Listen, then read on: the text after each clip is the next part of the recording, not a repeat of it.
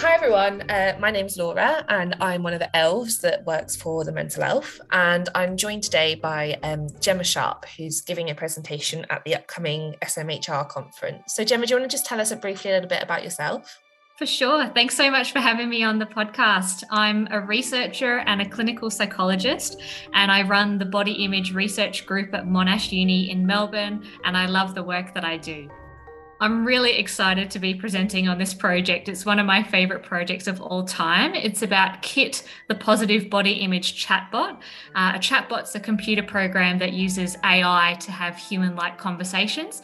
And we've taught our chatbot Kit how to have positive body image conversations. And I'm going to be telling the audience all about how we developed Kit. So tell me a bit more about Kit then. How did you come up with Kit? So Kit was uh, an idea that popped into my brain uh, back in 2018, long time ago now. Mm. Uh, I was actually with a patient, and I thought we were doing some really good uh, discussions around social media and how to make it a more positive experience. Mm-hmm. But then my uh, patient returned the next week and said, Yeah, that discussion was really good. But w- once I was actually on social media, I kind of forgot everything that you said. Mm. So that was a bit disheartening as a psychologist. Mm. But I realized that we needed that voice of positive body image to be there 24 7 for people to access on the platforms where they're experiencing some distress. And that's where KIT, the chatbot, came to life. That's super interesting. I think that's that's a really interesting thought you know that um i guess you can do something in the room you know as a clinician and whatever but um does that really translate to the real world i guess I wish it translated more. I, I like to think I'm a powerful psychologist, but clearly not. And that's why I enlisted Kit to help me in between sessions. And so, is it mainly young people that you work with? I work across the age spectrum. Um, so the youngest are people in their teens, all the way through to people in their 60s. Okay. Um, I suppose because my expertise is in body image and eating disorders, I do tend to have people more in the younger categories. Mm-hmm. Yeah, because I was just thinking about what you said there about um, you know, we we all sort of know, sadly, the negative side effects of social media and how that can impact on um, people's views of their own body and things like that. Um, but I guess you know, when you think about social media, you tend to think about young people, right? Indeed, yeah. I, I mean, I think there are, of course, people, older people using social media to connect mm. with uh, friends, loved ones, etc. But I suppose the generation who have grown up on social media, yes, they are the ones we tend to be targeting. Kit is a chatbot that helps. Um, well, what does Kit do? If I if I was um, spoken to by Kit on social media, if I was DM'd, what would Kit be saying to me? Uh, so after Kit's initial greeting saying that Kit is a chatbot and not a real person, so uh, just lower your expectations slightly. um, Kit has two different uh, pathways. So people seeking help for themselves mm-hmm. and people seeking help for a loved one. Mm-hmm. Um, but the there is crossover in the content between both pathways or conversations. Mm-hmm. But the two main types of conversations Kit's capable of having are uh, education based, so teaching people about the causes of of and consequences of body image concerns and what it can lead to, what to look out for. And the other is our suite of now 19 different coping strategies, evidence based coping strategies. Wow. Um, and these tend to be CBT and mindfulness based. And these be these are just like the ones I teach in my clinic, but a chatbot version of them. So we call them like micro skills or micro interventions. Okay, awesome. And who who would Kit be talking to? How would Kit identify that someone might need this sort of support? This is a great question you have there. So it um, obviously the, the pathway that people choose determines kit's conversation so if people are looking for help for themselves kit is going to suggest more of those kind of coping skills whereas help for another kit tends to direct more towards that kind of educational pathway and how to talk to your loved one about seeking support Okay. And so, but in terms of like starting that first conversation, mm. would would Kit, um, you know, would Kit be sort of responding to content that's been posted on social media, or how how does that work? That is such a great question. That is work that's upcoming. Okay. So current Kit is not quite clever enough for that, but that is in the pipeline. So we really want to be able to have a sense of where users have come from and give that really individual um, conversation straight away.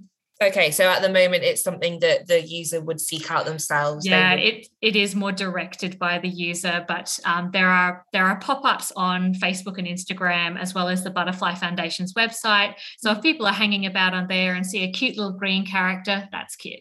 Okay, I think that's a really interesting point as well. The reason I was asking is because you know, I think sometimes, um, well, my, my area of research is um, social media and its role in suicide. Um, and I very think, interesting. Yeah, and so obviously there are some parallels there, and um, you know, there's a heap of work that's been done about, um, you know, Facebook can now sort of search through algorithms and mm. identify if someone's at risk of suicide, and then sort of, you know, be the proactive person to reach out and say, hey, we noticed you posted this, we're a bit worried about you. Can you tell us more about mm. it? Um, and I think that's just a really interesting point because you know on the one hand it sounds great and it sounds really supportive but on the other hand it's it's a robot like it doesn't mm. necessarily mm. know to distinguish um you know um distress from non-distress and it doesn't necessarily know how to deal with that in the most appropriate way i just wonder what your thoughts were on that in this context oh it is so challenging as you said that context and that understanding that we have as humans mm. versus artificial intelligence. Like, I think, I suppose the way artificial intelligence is portrayed in movies, TV shows, it seems to be a lot smarter than it actually is in reality. Yeah. And I think sometimes people may have uh, some unrealistic expectations for what it's capable of doing. Yeah. But I mean, the chatbot is only as smart as the data you give it to learn off. Sure. Um, so I think, I suppose, um, the the version of kit I'm discussing at the conference is the first iteration, but we already have the, the second iteration in build, which is smarter again. So I think if you allow us to learn over time, we will hopefully get to that point of being able to differentiate those more subtle differences in the user's output, as you're saying. How do you see this sort of thing in the future? Um, you know, do you see it replacing sort of more traditional face-to-face clinical support? Or, um, you know, yes, I'd like to retire um, and have Kit can run my clinic. Uh, I think uh, I think there is something so special about two humans coming to talk together about mental health that no robot will ever replace. Yeah.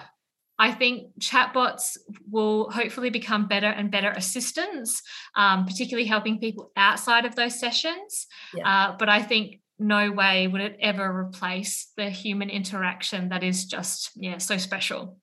So then, I guess I'm just playing devil's advocate here, Gemma. But mm. um, in in that in that case, why do we need Kit? Kit? What? Why? Yeah, I think it, it's a great question, and I think uh, obviously a psychologist like me can't be available 24 seven. Mm-hmm. I can't see tens of thousands of people like Kit serves has served in its lifetime. Mm-hmm. Um, it is basically just accessibility, no cost to users, that 24 seven access. Mm-hmm. Uh, it has a lot of advantages in that way that humans don't have a number of people that listen to our podcast that um, you know may have experience of eating disorders themselves or hmm. supporting other people with eating disorders. Um, I guess what what would be your take home message for those people from um, this research that you've been conducting? Well, come have a chat with Kit. Obviously, tell us what you think. Um, I think I suppose I would like to let them know that I feel like we we as researchers haven't done enough for them, mm. and I I hope this really changes. Uh, we've got the National Eating Disorder Research Centre in Australia being established. Um, I, I want to think that we will have treatments for eating disorders that are comparable to the other psychiatric disorders and as effective because at the moment I do think we're lagging behind and I just want to apologize for that but we're working really hard to um, to give them what they need and be more available for treatment because there's not enough of us on the ground to treat them either. Yeah, that's a really interesting point. I, I know um, one of the other plenaries that's happening at SMHR is a, a panel on eating disorders, and mm. I was really shocked to see, um, you know, how how little funding eating disorders get. Oh, it's just considering the prevalence. It's just yes, yeah. it's it's um it boggles the mind. Yeah, yeah. um, um, and and body image concerns are more prevalent again as a risk factor for eating disorders, and yeah, it's a, a big cascade effect. And actually, just thinking about that, so one of the things that I think that that panel speaks about in their plenary is that there's a big overlap between eating disorders and um, obviously other sort of psychosocial issues, I guess. Yes. Um, and one of those things is that people with eating disorders are at a much higher risk of suicide. Um, yes, sadly so. I wondered how how does Kit deal with that if there's you know issues raised about someone's immediate safety or the safety of somebody else? What what happens then? It's a, a, great question and something we considered for a very long time before we launched Kit. So, Kit has been trained on a range of trigger words um, so that uh, Kit gives those. Um, make sure you call Lifeline, call Butterfly Helpline, call the crisis support lines if any of those words are mentioned. We would rather be, I suppose, too be seen to be too risk averse than not risk averse enough. Mm. Um, so there's the get urgent help uh, button pretty much in every conversation that Kit has as well. So if, if someone's uh, level of uh, distress was to escalate whilst talking with Kit, that get help button is right there. Yeah, okay. That's that's really helpful to know because yeah, sadly, like you say, I think that's likely to be um a topic of conversation with Kit. It is, it is. And because having an eating disorder, you wouldn't wish it on your worst enemy. It is a mm. truly awful experience. Yeah. And it is no surprise that people are feeling very bad about their lives um, when they're experiencing them. Yeah, absolutely. And another thing I was just thinking of then, so you said, um, I think you said something like it's, you know, something that you really considered was um, how how to deal with that. Um, when you say you, um, who does that involve? Who who was involved? In it did sound very singular, didn't it? I apologise. no, no, I'm just I am just interested to know. Oh, I mean, Kit Kit went through an extensive co-design process mm-hmm. with uh, people with a lived experience of body image concerns and or eating disorders, aged uh, 13 and up. Yeah. And we also co-designed with our parents and carers, and uh, there were multiple stages, multiple iterations to make sure that the dialogue was suitable and understandable and appropriate. And the same with Kit's green character as well. That went through multiple iterations too. So it was an extensive co design process that was um, brilliantly helped by people with a lived experience uh, because without them, I think Kit would probably just sound a lot like me and not be very effective. So, um, so we really do owe it to them because Kit was for them and made by them. And we're so grateful to everyone who helped along the way. I guess we've touched on this a little bit, but I just wonder what what are your future visions for Kit? If there was no sort of um, you know, no limitations, no funding oh. limitations, no nothing, where would you like Kit to go? I have so many ideas. We're actually we're um uh, we're possibly building another chatbot at the moment. I won't get into too many details. Uh-huh. Um, so maybe Kit will have a cousin in the not too distant future. Mm-hmm. Um, but I think ultimately I want Kit to have the best AI possible. And that's what the next iterations are just better understanding, providing better answers, enhancing user engagement, mm-hmm. um, and I suppose doing brilliant uh, randomized control trials and things like that, just making sure that we have the most effective chatbot possible. Yeah, great. And one last question, Gemma, I've got to ask why Kit? Why the name Kit? yes, um, people think it stands for something. It, it doesn't. Uh, I, I, hate to disappoint anyone listening. uh, we actually were given a whole bunch of names by our graphic design team, and we took a vote, and oh. and Kit won.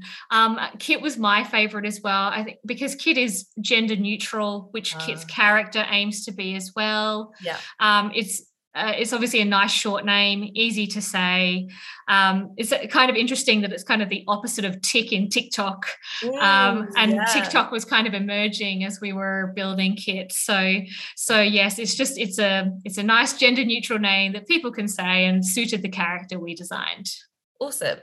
Well, thanks so much, Gemma, for um, telling us a bit about Kit. I feel like I've gotten to know Kit very well. Oh, thank you. Kit's my chatbot child. I'm always happy to brag about my chatbot child anytime. I'm, I'm, always happy to hear about chatbot children because they are the future, right? They so are. Great. Well, thanks so much, Gemma. We'll speak to you soon. Thanks so much for having me.